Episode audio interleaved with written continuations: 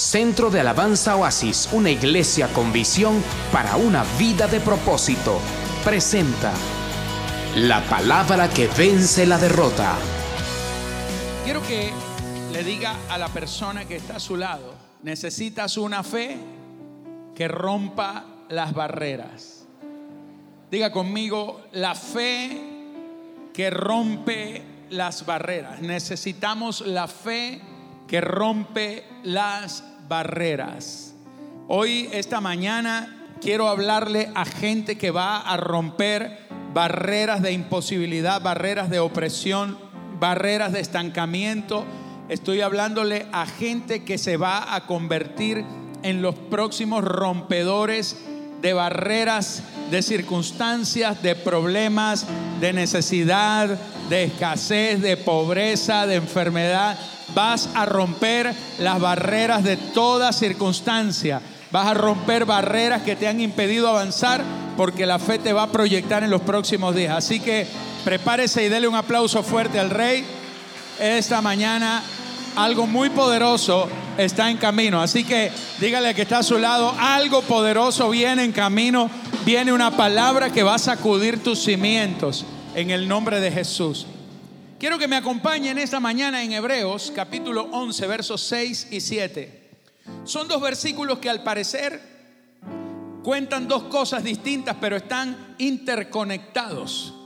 Dice el versículo 6 de Hebreos 11, pero sin fe es imposible agradar a Dios, porque es necesario que el que se acerca a Dios crea que le hay y que es galardonador de los que le buscan. Amén. Pero el verso 7 empieza a hablar de Noé. Dice, por la fe, Noé, cuando fue advertido por Dios acerca de cosas que aún no se veían, con temor preparó el arca en que su casa se salvase.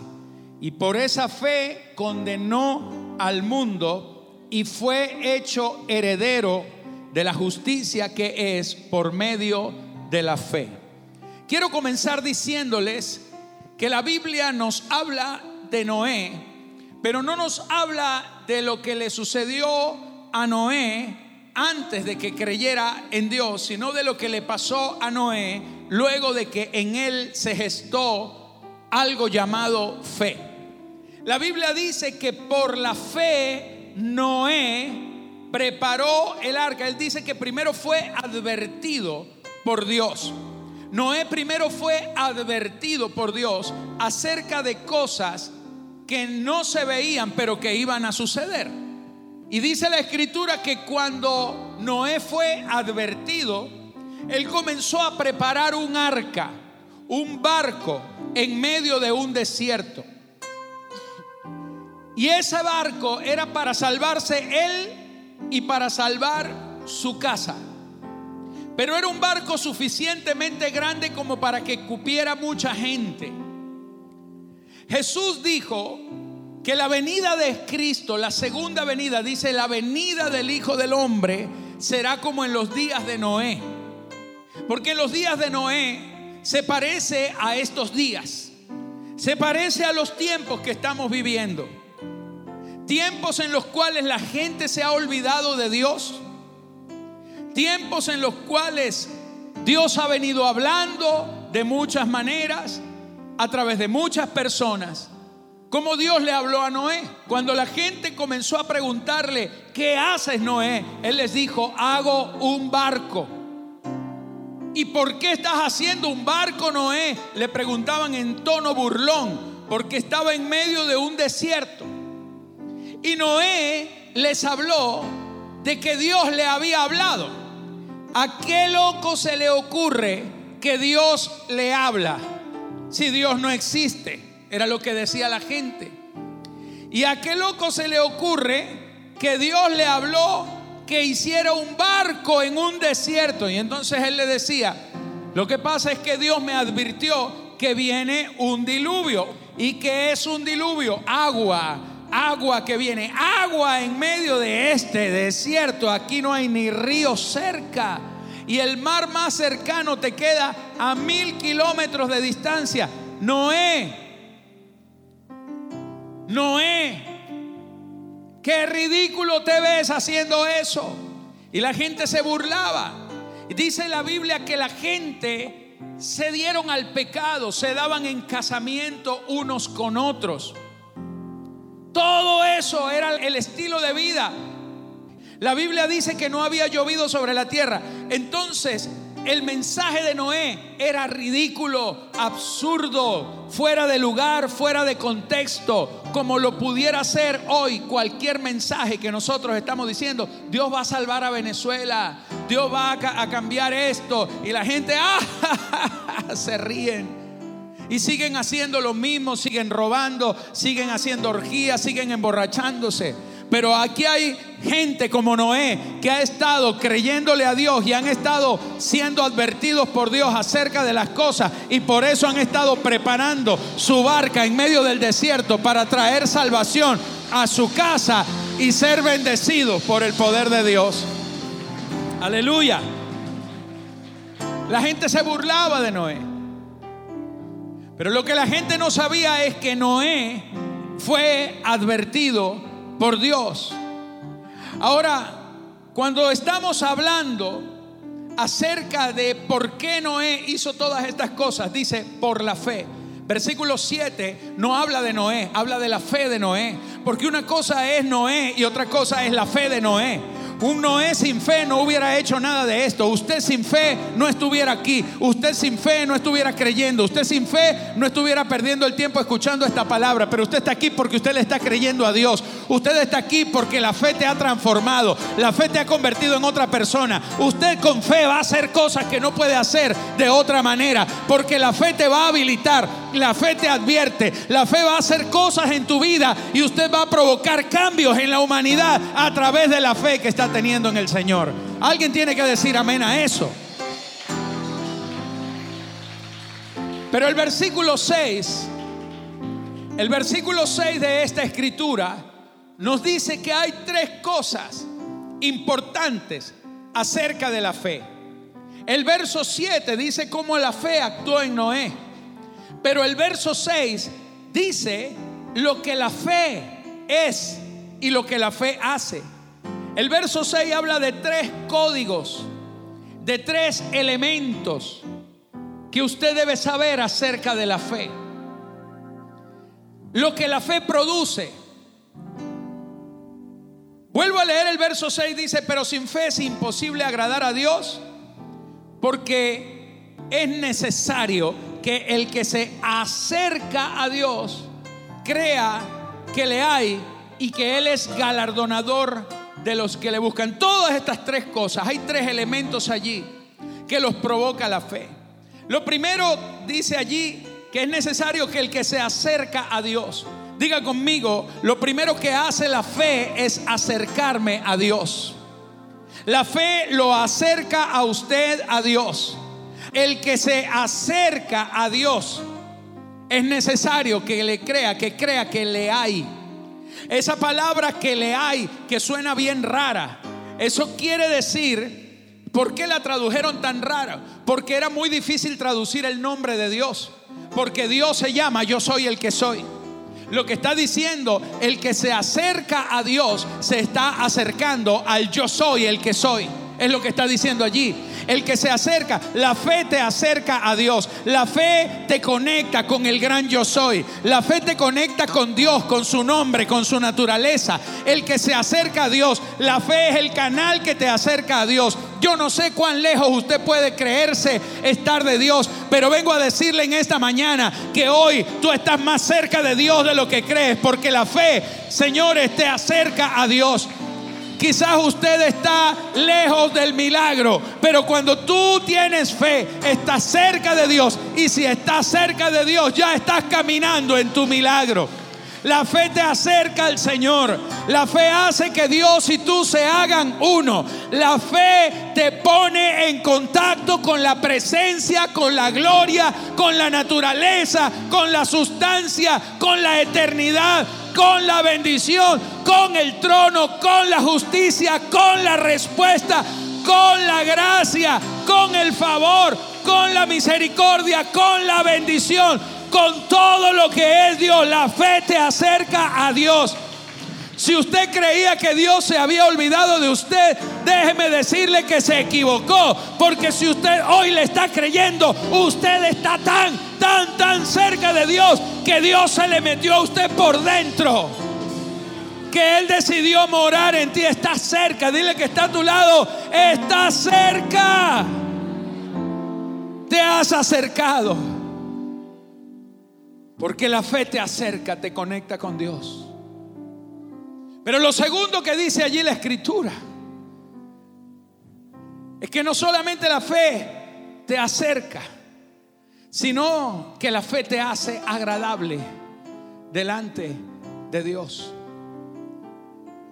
Dígale que está a su lado. La fe hace que le caigas bien a Dios. Mira, tú puedes que me caigas muy mal y yo puede ser que le caiga muy pesado a usted. Cuando la gente me ve dice, usted me cae gordo. Pero eso no me importa. ¿Sabe por qué? Porque si yo le agrado a Dios, ¿qué me importa que le caiga mal a otro? Dígale que está a su lado, mira, ten cuidado conmigo porque yo le caigo muy bien a Dios. Yo estoy cerquita de Él y además le caigo bien. Ponga cara de alegría porque en esta hora usted le agrada a Dios. Dios está contento, Dios no está bravo contigo. Cuando hay alguien que tiene fe, cuando hay alguien que le cree a Dios, Dios se siente agradado. Porque sin fe es imposible agradar a Dios. Vamos, vamos, aplauda bien fuerte. Aplauda bien fuerte. Aplauda bien fuerte al Señor. A ver, ponga cara de alguien con el que Dios está contento. A ver, saque pecho, diga conmigo, yo le agrado a Dios. Soy agradable. No importa si le caigo mal a alguien, soy agradable. mira, hay milagros. Hay milagros que Dios los produce por revelación. Que Dios dice que lo va a hacer. Dios revela que lo va a hacer. Como dice la Biblia que Dios hace brillar el mismo sol sobre justos y sobre impíos. Entonces, estar vivo es un milagro que no tiene que ver con que si te portaste bien o no. Hay gente que no merece estar vivo, pero Dios le da misericordia. Extiende su misericordia y les extiende el milagro de una nueva oportunidad, aunque ellos no se den cuenta. Pero hay otros milagros que Dios no los hace por una revelación global, sino que Dios los hace por una relación íntima. Hay milagros que Dios lo va a hacer en tu vida porque quiso hacerlo, por una revelación de su gracia, pero hay milagros que vienen a tu vida por comunión, por intimidad. Hay cosas que Dios no las va a hacer con todo el mundo, hay cosas que Dios las va a hacer solamente con los que tienen intimidad con Él.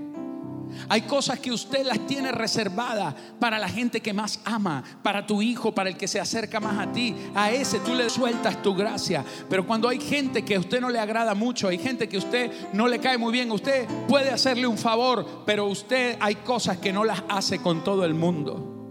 El Salmo 25, 14 dice que la comunión íntima de Jehová es con los que le temen. Diga conmigo, la comunión íntima la comunión íntima. Hay un tipo de comunión que se llama comunión íntima. En la comunión íntima usted hace cosas, usted habla cosas, usted manifiesta cosas que no las hace públicamente. Hay una comunión pública. Aquí usted y yo estamos teniendo una comunión pública. Estamos hablando el mismo lenguaje. Nos estamos riendo, estamos compartiendo. Pero hay una comunión íntima. Hay una comunión íntima. Cuando esta reunión termine, quizás con algunos de ustedes no voy a hablar, quizás con otros hablaré y quizás con los que vaya a hablar voy a hablar de cosas muy superficiales y con otros voy a hablar de cosas más profundas, porque eso lo hace el nivel de relación.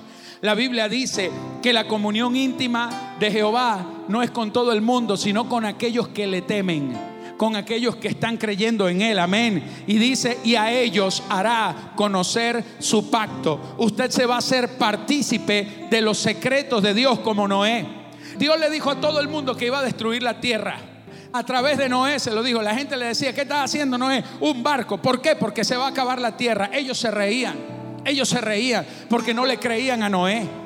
Y cuando no le creen producía burla. Pero como Noé le creía a Dios, cuando Dios le habló en la intimidad, porque Noé se acercó a Dios en la intimidad, porque se hizo agradable. Y cuando Dios vio que Noé le creyó, porque primero vino la fe antes que la advertencia. La Biblia dice, por la fe Noé cuando fue advertido por Dios. No dice por la advertencia de Dios a Noé, Noé tuvo fe. Dice al revés, dice por la fe Noé cuando fue advertido por Dios. Diga conmigo, antes que la advertencia vino la fe.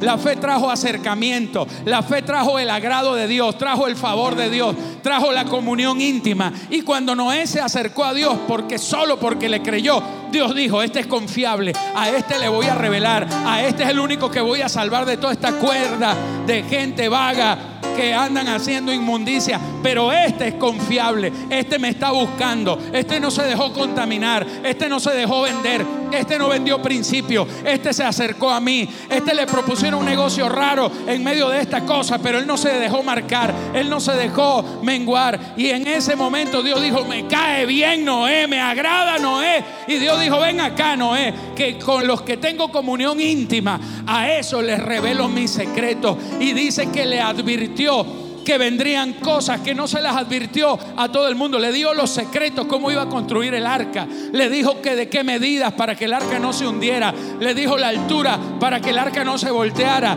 Le dijo cómo la iba a impermeabilizar para que el arca no se inundara. Le dijo los compartimientos para que cupieran hasta los animales porque Dios sabía que iban a entrar porque le creían a Dios, mientras que había otros que nunca iban a entrar porque no le creyeron. Dios le reveló los secretos. Porque no bastaba con decirle la calamidad que vendría. Lo interesante es que Dios a Noé le dijo lo que vendría, pero en la intimidad le mostró cómo se iba a salvar. Porque Dios le reveló los secretos. Mire lo que dice el libro de Isaías 45, 3. Y quiero que levantes tu mano porque esta palabra es para ti. El Señor te dice, Juan, Pedro, María, Ana, Petra, Gumercinda, dice aquí la Biblia, y te daré los tesoros escondidos. A ver, alguien tiene que decir amén a eso. Y te daré los tesoros escondidos y los secretos muy guardados para que sepas que yo soy, que qué, el que crea que le hay, que yo soy el que soy, que yo soy Jehová, el Dios de Israel, que te pongo nombre. Dios te llama vencedor, Dios te llama mi hijo, Dios te llama próspero, Dios te llama bendito. Él te pone nombre. Él le pone el nombre a tu milagro. Él le pone el nombre de tu victoria. Porque a los que Él ama, los que le caen bien, los que le agradan, los que se acercan a Él por medio de la fe, viene respuesta, viene galardón viene la respuesta. Él es galardonador de los que le buscan. Usted no se va a quedar sin recompensa. Usted no se va a quedar sin recibir lo que Dios le ha prometido. Alguien que aplauda con poder. Aleluya. Esto se está poniendo cardíaco. Tremendo. Noé fue advertido. Porque cuando tú te acercas a Dios, y tú le agradas a Dios, Dios te advierte. Y me gustó lo que significa la palabra advertir. Advertir significa dar una respuesta a aquel que pide consejo. Lo que está diciendo es que Noé inquiría, buscaba él pedía a Dios una respuesta, un consejo. Él le decía, Señor, esto está difícil. Esto está difícil ser aquí honesto. Esto está difícil ser íntegro. Estas mujeres están vueltas locas y hasta los hombres también. No pueden ver a uno porque los hombres lo piropean más. Señor, pero Dios lo guardaba porque Él se guardaba en el secreto del Señor y entonces Dios le advertía, Dios le daba respuesta al que pedía consejo. Eso es lo que significa advertir. Y escuche, advertir significa ser instruido por una revelación divina, porque cuando tú estás en la intimidad con Dios, Dios empieza a contarte los secretos, pero Dios te da el diseño, Dios te da el diseño, Dios, así como te muestra el problema, te muestra la salida, y por cada problema que te presenta el diablo, Dios te entrega siete puertas para que salga, por un camino vendrán contra ti y por siete caminos huirán de delante de ti. Alguien tiene que decir amén a eso, aleluya. Aleluya.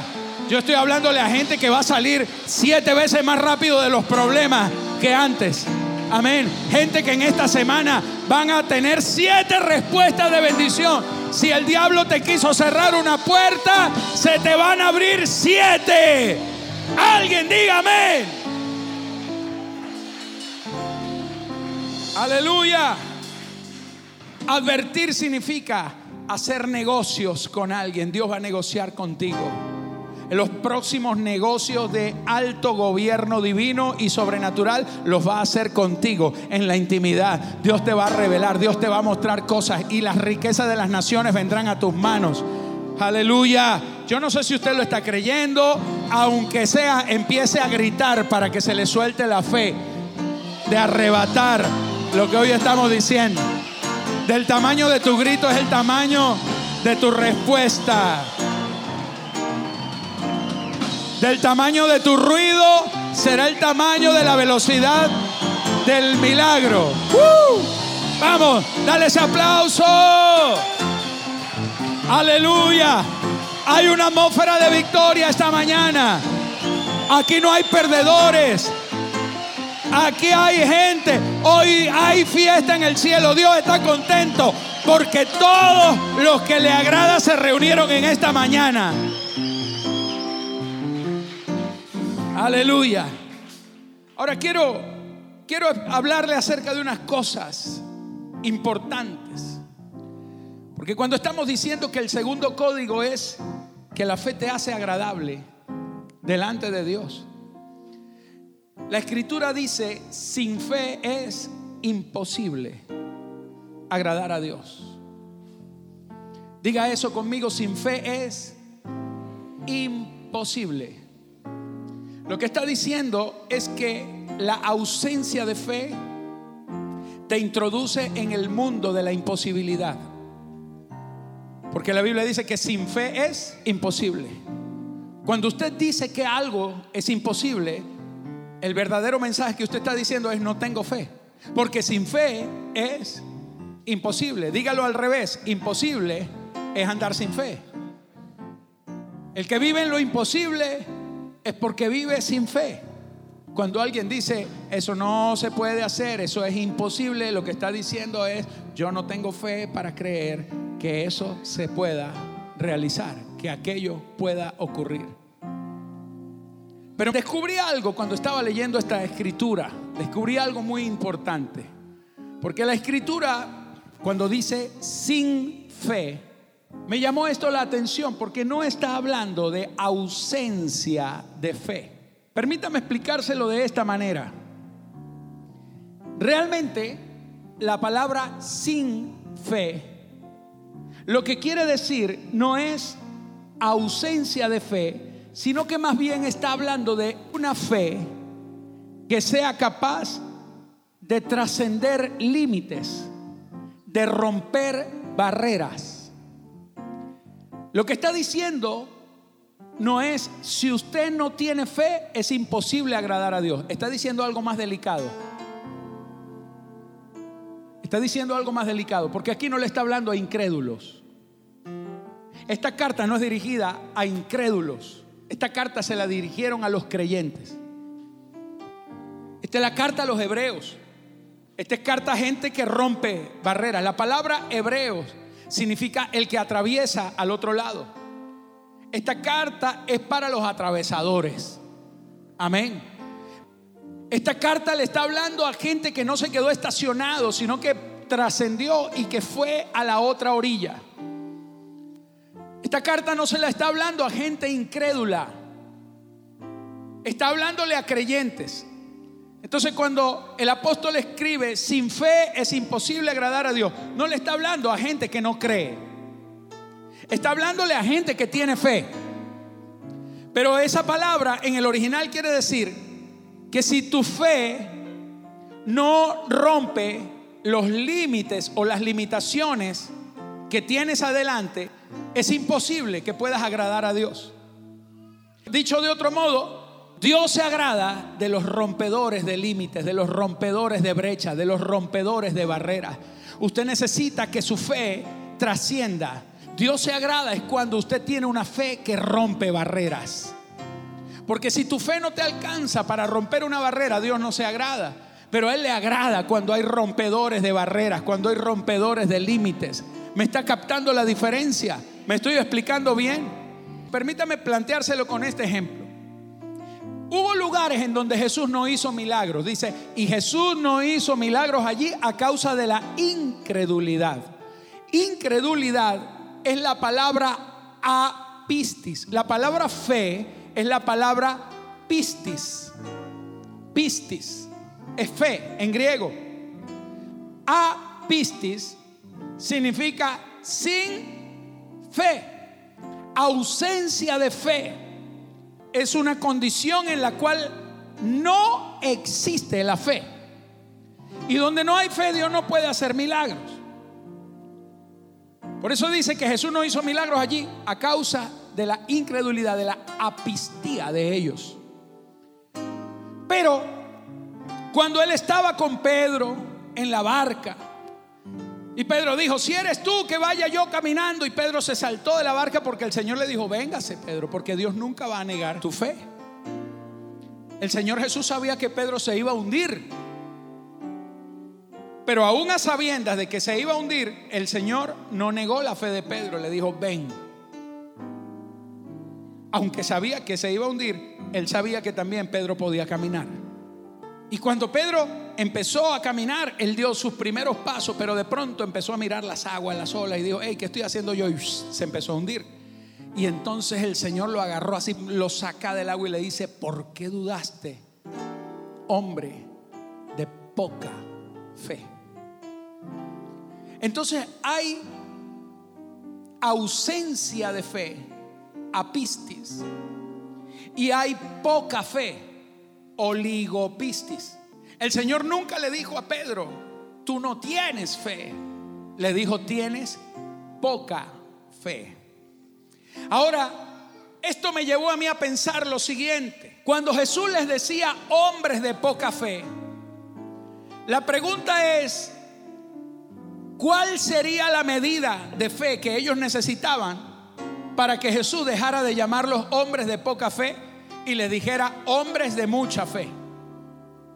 ¿Cuál es el límite para decir que alguien tiene fe o que alguien tiene poca fe o que alguien tiene ausencia de fe? Porque la ausencia de fe es fácil. No hay y no hay. Pero cuando usted tiene algo de fe, ¿cómo sabemos si ese algo es mucho o es poco? ¿Cuántos tienen fe hoy? ¿Cuántos tienen poca fe hoy? ¿Cuántos tienen mucha fe hoy? ¿Cómo sabe usted que tiene mucha fe? Entonces hay cosas que no las podemos definir. Ahora escúcheme esto. Esto me puso a pensar. ¿A qué llama el Señor poca fe? ¿Cómo se puede medir la fe para saber si es mucha o poca?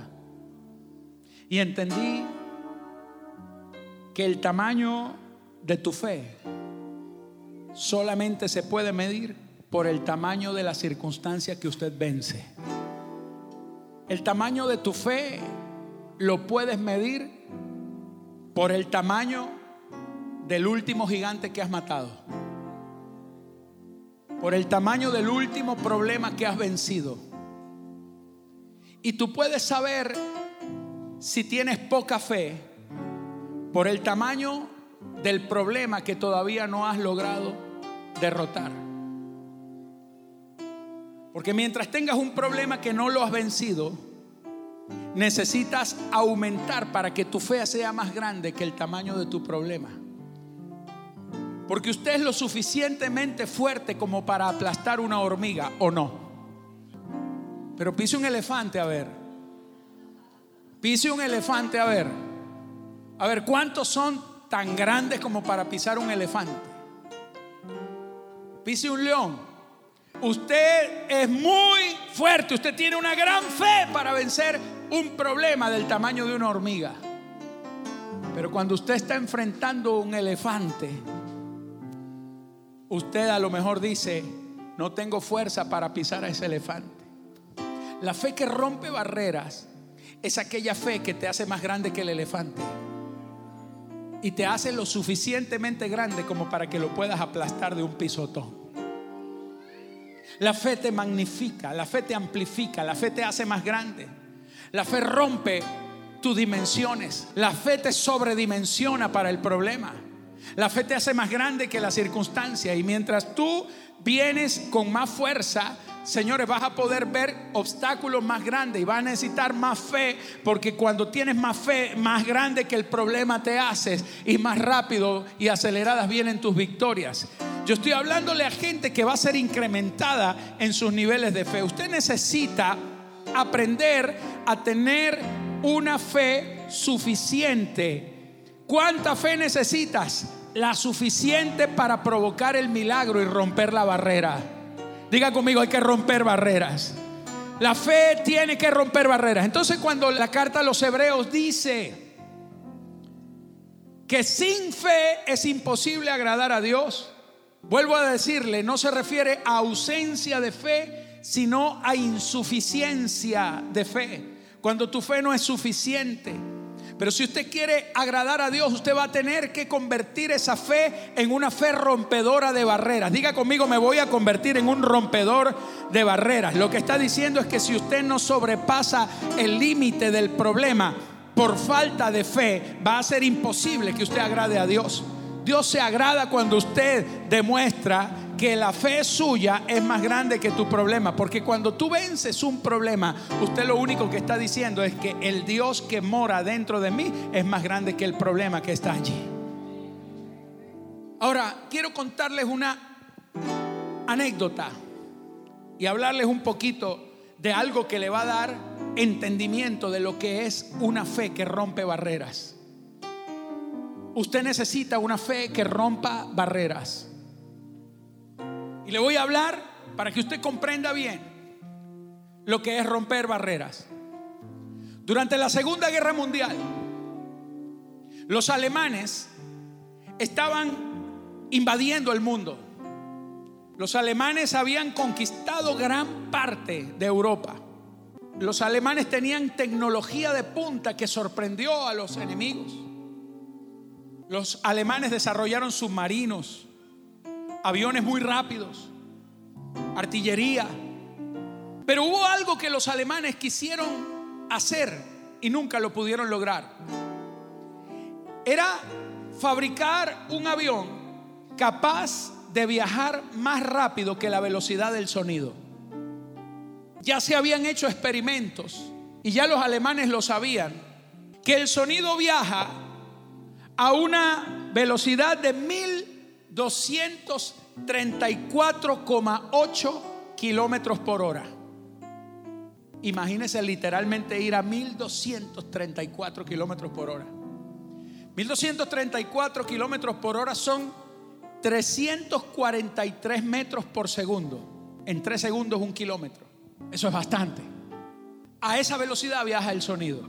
Los alemanes se dieron cuenta que cuando quisieron llegar a la velocidad del sonido con sus aviones, ocurrió un problema que ellos no esperaban. Ellos habían fabricado motores capaces de pasar esa velocidad. Pero cuando se acercaban a la velocidad del sonido, los aviones se descomponían los motores y los aviones empezaban a comprimirse, se aplastaban, empezaban a comprimirse, había un problema de compresibilidad y los aviones empezaban a despedazarse algunos y nunca pudieron romper el límite de la velocidad a la que viaja el sonido. Entonces eso provocó que entre ellos se creara una tesis que lo llamaron la barrera del sonido. Ellos pensaban que mientras un objeto se acercaba a la velocidad del sonido, la resistencia del aire se hacía exponencial, es decir, se hacía infinita que mientras más querías acercarte, la presión del aire te comprimía. No importa la velocidad que le metieras, el aire siempre te iba a detener y nunca te iba a dejar pasar la velocidad del sonido hasta que te destruyera. Y ellos empezaron a popularizar esa idea que se llamaba la barrera del sonido. No se puede romper la barrera del sonido, decían. Es imposible romper la barrera del sonido. El problema no era la barrera del sonido. El problema era el material del que estaban hechos los aviones. No habían hecho un material lo suficientemente fuerte para aguantar la presión que se genera en ese punto.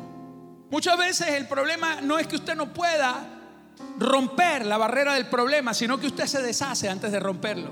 Pero usted tiene el motor, usted tiene la fe, usted tiene el poder, usted tiene la unción. Pero hay gente que se desmorona cuando están a punto de su milagro. Hay gente que no trasciende porque cuando ya están a punto de romper la barrera, se desaniman. No, esto está muy duro. Yo no sigo.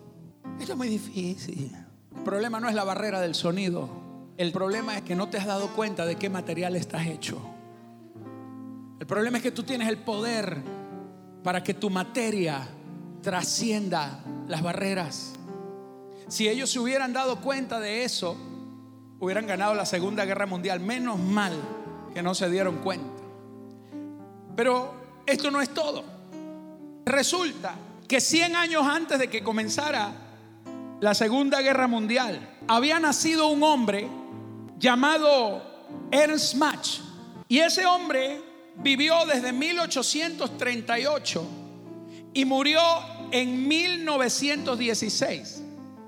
Murió en Alemania, el país que estaba ganando la Segunda Guerra Mundial. Y murió 23 años antes de que empezara la Segunda Guerra Mundial. Ernst Mach, 100 años atrás, antes de que los alemanes dijeran que existía la barrera del sonido, él había descubierto que los objetos sí podían moverse en el espacio a velocidades superiores a la barrera del sonido.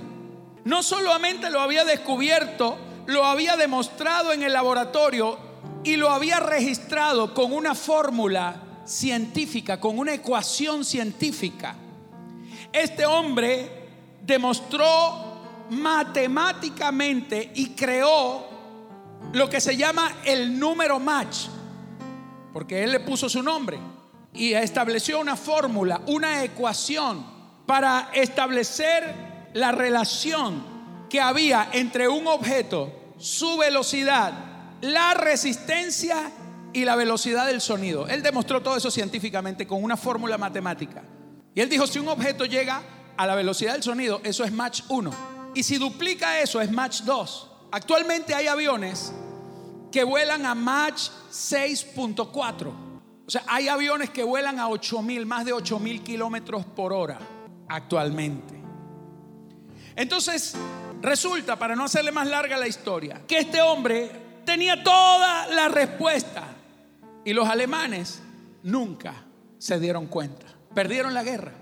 La guerra termina en 1945 y el 14 de octubre de 1947 dos años después que terminó la Segunda Guerra Mundial, hubo un piloto norteamericano, los norteamericanos habían estado también indagando y ellos descubrieron que el problema era el material del avión. Hicieron un avión más aerodinámico y resulta que el 14 de octubre de 1947 un hombre llamado Charles Jigger rompió por primera vez en la historia de la humanidad la barrera del sonido. Ahora, eso nunca lo había hecho nadie antes. Él fue el primero que viajó a más de 1234,8 kilómetros por hora en una aeronave. Ahora usted se puede imaginar ese evento cuando aquel hombre venía en ese avión, ya esa velocidad se le llama supersónica. Cuando se viaja menos, subsónica. Cuando está en el nivel, sónica. Y cuando la rompe, supersónica, porque va más rápido que el sonido. En el momento en que el hombre pasa de lo subsónico a lo supersónico, se rompe el límite. Pero eso no es así tan fácil. Resulta, y esto es lo que quiero que usted me preste atención, que Charles Jigger, ese piloto norteamericano, descubrió varias cosas el momento exacto en el que rompió la barrera del sonido. Él andaba asustado, porque hasta ese momento existía la barrera del sonido. Y la teoría era que mientras más te acercabas a la velocidad a la que viaja el sonido, la resistencia del aire te iba a comprimir, a comprimir hasta que te iba a desintegrar.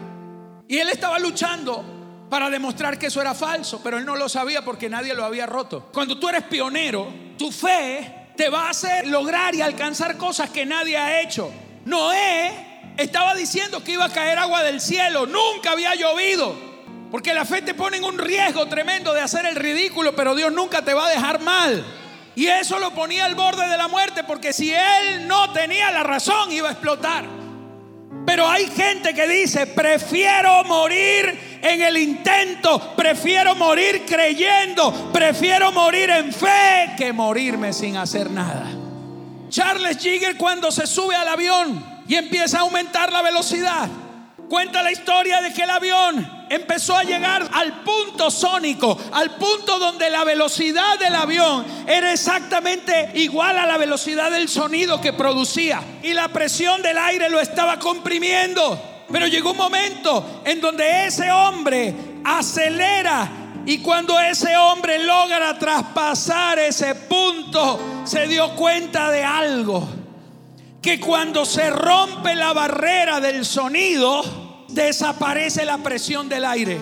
Hay un punto de tu vida en donde tú tienes que romper la barrera porque mientras tú estás rompiendo y mientras todavía no has roto la barrera, señores, las circunstancias, los vientos, los aires, los espíritus van a empezar a oprimirte y te van a decir que no se puede y la circunstancia va a parecer más dura y la necesidad va a parecer más crítica y los problemas te van a comprimir porque el diablo te va a querer deshacer, el diablo va a querer dañarte los motores, dañarte la fe, dañarte la estructura, dañarte la casa, dañarte la economía, pero tú eres un rompedor de límites, eres un un rompedor de barreras. Cuando tú rompes la barrera, las presiones desaparecen porque tú viajas más rápido que el problema, porque te le adelantaste al problema, porque ya rompiste la barrera de los aires. Y sabes que el aire no podrá oprimirte porque ya tú no estarás allí para cuando quiera alcanzarte. Hay un momento cuando el diablo va a querer atraparte otra vez ya tú habrás roto la barrera.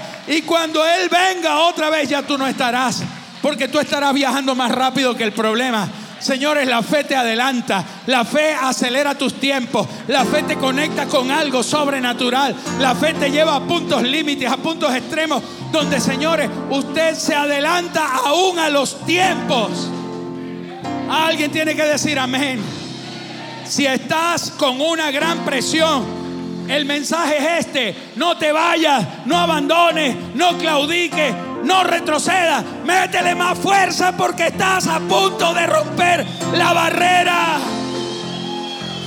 Y cuando rompas la barrera, el problema huirá, las presiones desaparecerán. Porque ya la barrera fue rota. Porque ya la barrera fue rota. Vamos, quédese de pie y aplauda allí. Tremendo.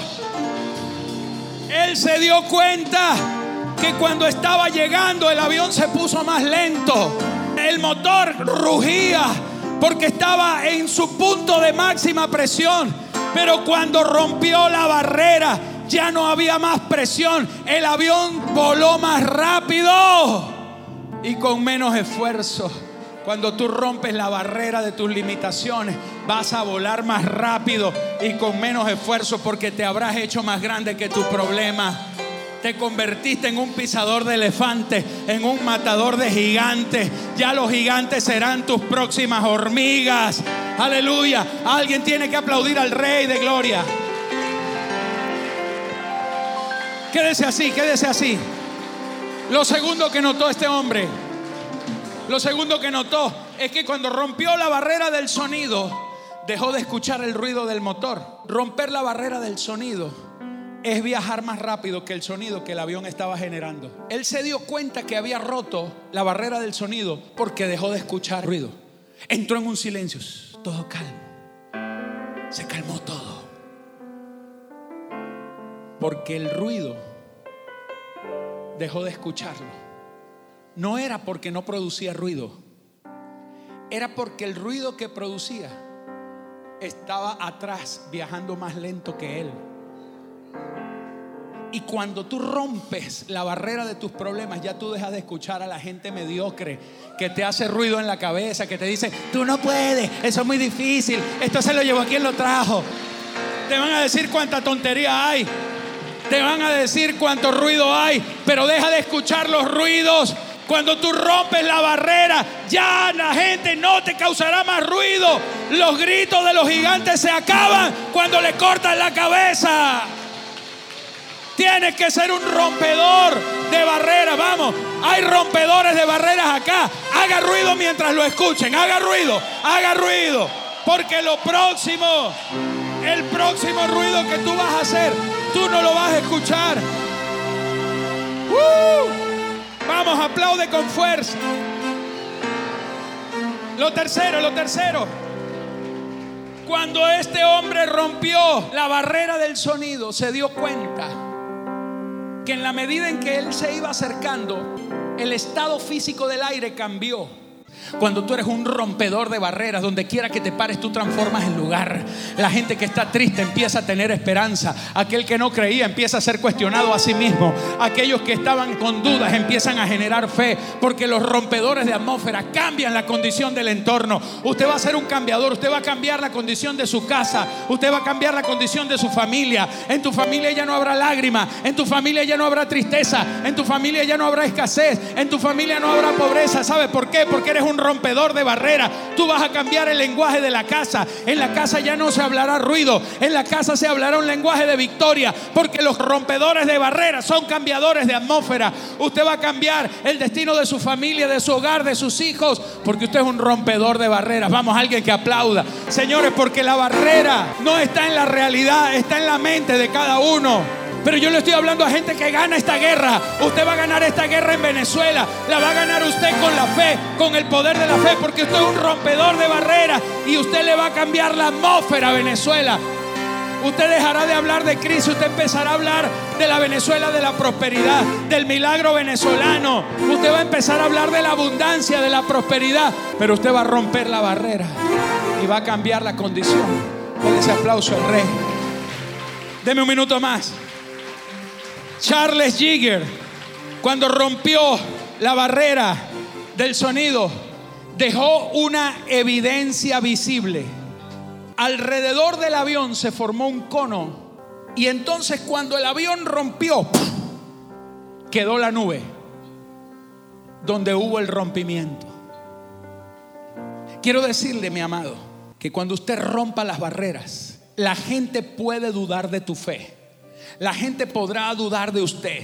La gente se podrá burlar de usted mientras usted está creyendo, mientras usted está en el proceso de agarrar velocidad para romper la nube. La gente se burlaba de Noé, la gente se reía de Noé y que va a caer agua del cielo y que estás haciendo un barco y que la tierra se va a llenar de agua si aquí estás en un desierto. Pero nada más déjeme decirle esto, cuando Noé rompió el día que terminó de construir el barco, el Señor le dio el diseño, le dijo cómo lo iba a hacer, cómo lo iba a calafatear, a impermeabilizar. Dios le dio el diseño y el día en que estaba listo le dijo, Señor, he terminado le dijo, métase rápido porque ya va a empezar a llover. Y empezaron a meterse los animales. Y dice que Dios cerró la puerta. Y apenas se cerró la puerta, señores, empezó a llover. Pero cuando empezó el aguacero, señores, y se empezaron a negar los ríos y empezaron las tormentas. Y la tormenta duró un día y no paraba de llover. Duró dos días y no paraba de llover. La gente empezó, Noé, abre el barco, abre el barco. Porque todavía el barco no navegaba. Pero día tres, día cuatro, día cinco, ya el barco se empezó a mover. Se empezó a mover porque las aguas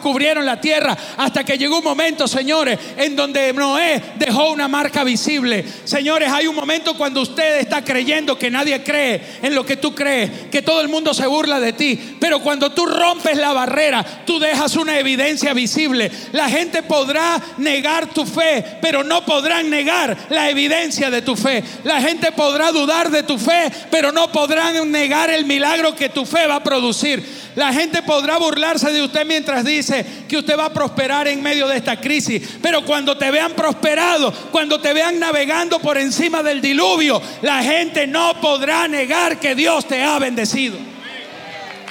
Aleluya. Vas a dejar evidencia.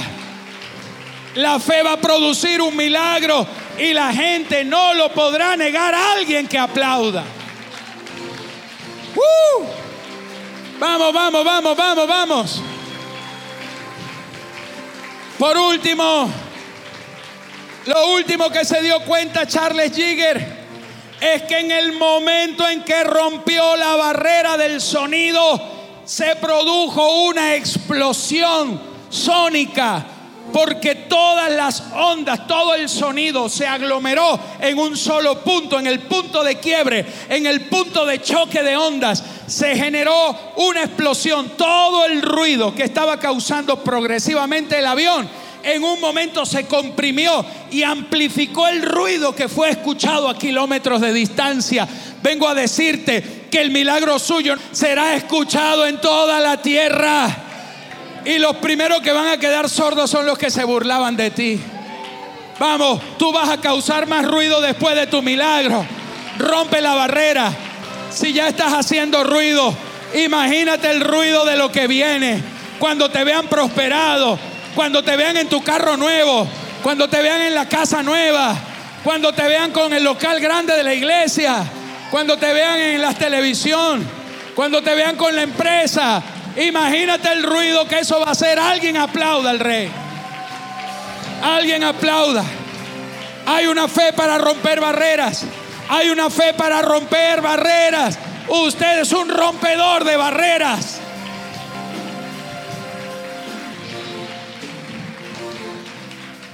Al principio dijimos que la fe hace tres cosas. Número uno, te acerca a Dios.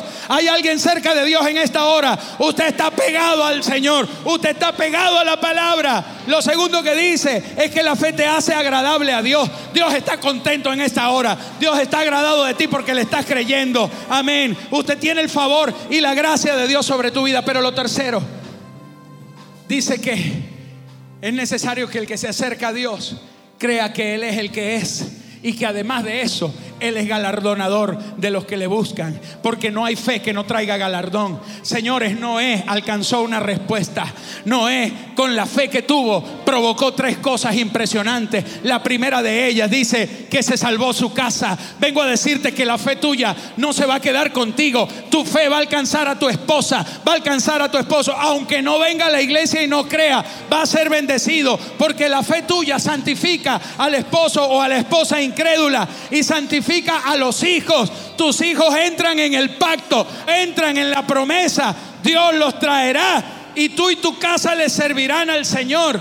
Porque la bendición no se quedará contigo, llegará hasta tu casa. Porque Noé, por la fe, preparó el arca para que se salvara la casa. Tu casa va a ser bendecida. Levanta tus manos. Tu casa no se pierde. Tu casa no se hunde. Tu matrimonio no se disuelve. Tus hijos no se van del hogar. Y si se han ido, yo vengo a profetizar que les servirán en donde quiera que estén al Señor. Que vendrán al Señor. Pero tu casa no será para la miseria. Tu casa no será para la ruina. Tu casa será productora de hombres y de mujeres rompedores de barreras que le servirán al Señor en donde quiera que vayan, en donde quiera que se muevan. Alguien tiene que decir amén. Tu casa será salva, tu casa será bendita, tu casa será casa del Señor, será herencia del Señor. Alguien que aplauda con poder.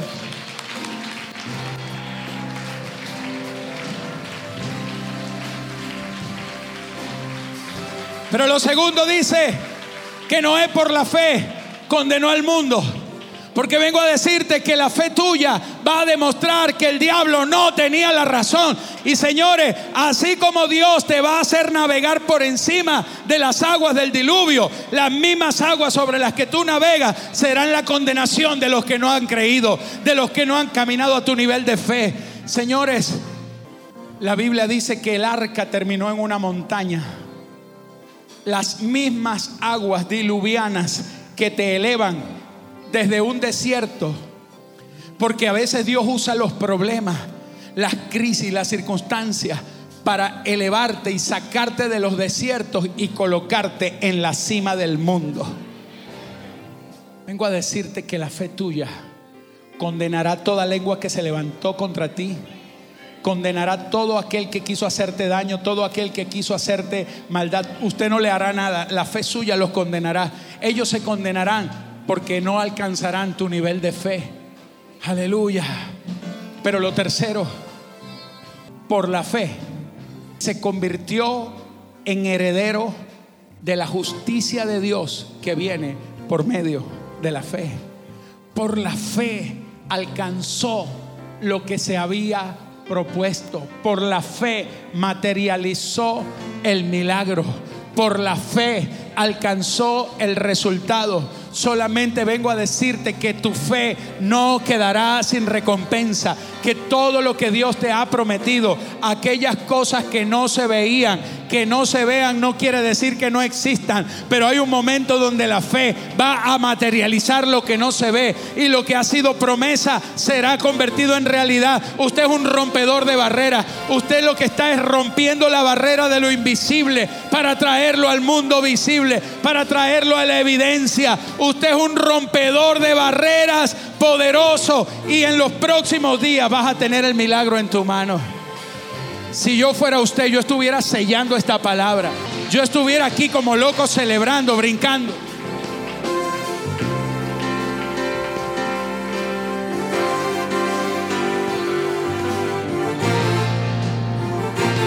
Dale, Uber. Después la fe, Vamos, levanta las manos. La certeza de lo que esperas. Después la fe. Después la fe, el motor que impulsa tus fe. ¿Qué hace la fe? La fe te hace descubrir el poder que se encierra en ti para ver lo que no se ve, para poder seguir. ¿Qué es la fe? Después la fe, la moneda que adquiere todo. Después la fe, Es más más preciosa. valiosa que el mismo oro. ¿Qué hace la fe? La fe te sostiene mirando hacia el frente. Aleluya. Con la fe lucha fuerte. Quien espera algo más. Vamos. La fe mueve montañas. Y eso tú lo conoces. La fe hace que viva lo que ya, Lo que ya estaba muerto. La fe cobra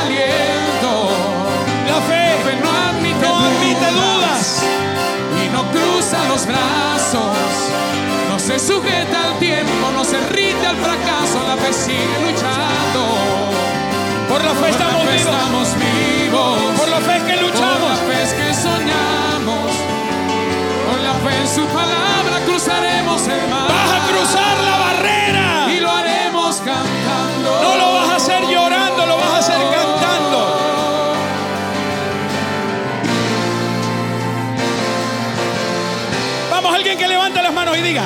Después la fe, la moneda que adquiere todo. Después la fe. Después la fe, la que te hace llegar arriba. La fe te hace descubrir el poder que se encierra en ti para ver lo que no se ve, Aleluya. Para poder seguir. Levanta las manos. Por la fe, levántate y anda. Por la fe, extiende tus alas. Nadie.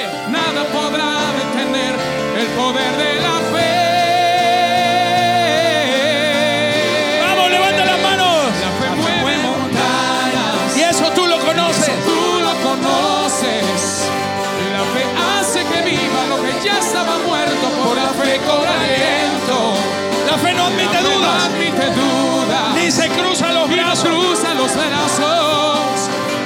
Sujeta al tiempo, no se rinde al fracaso. La fe sigue luchando.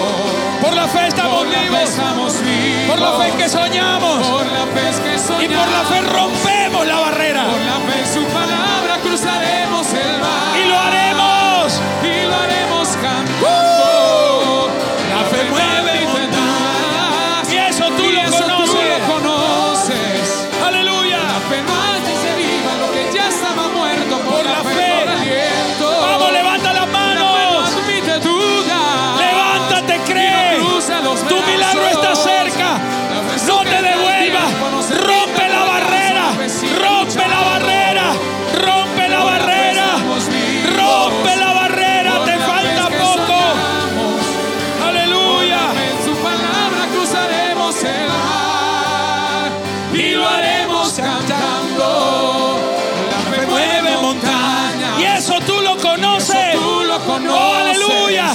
Aquí están los rompedores. Los rompedores de por la fe brecha. cobra aliento. Los rompedores de no imposibilidades.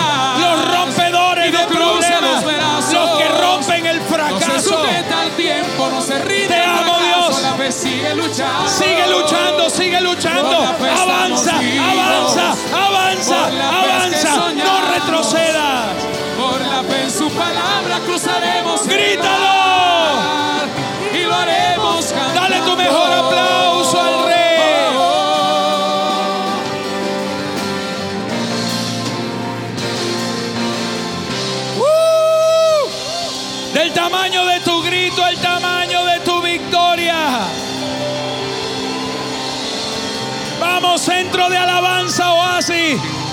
Conmigo si Dios lo dice. Yo lo creo. Si yo lo creo, Él lo hace. Y si Él lo hace, hecho. Dale ese aplauso al rey. Poderoso. Vamos, vamos, no pares esa alabanza, no pares ese aplauso.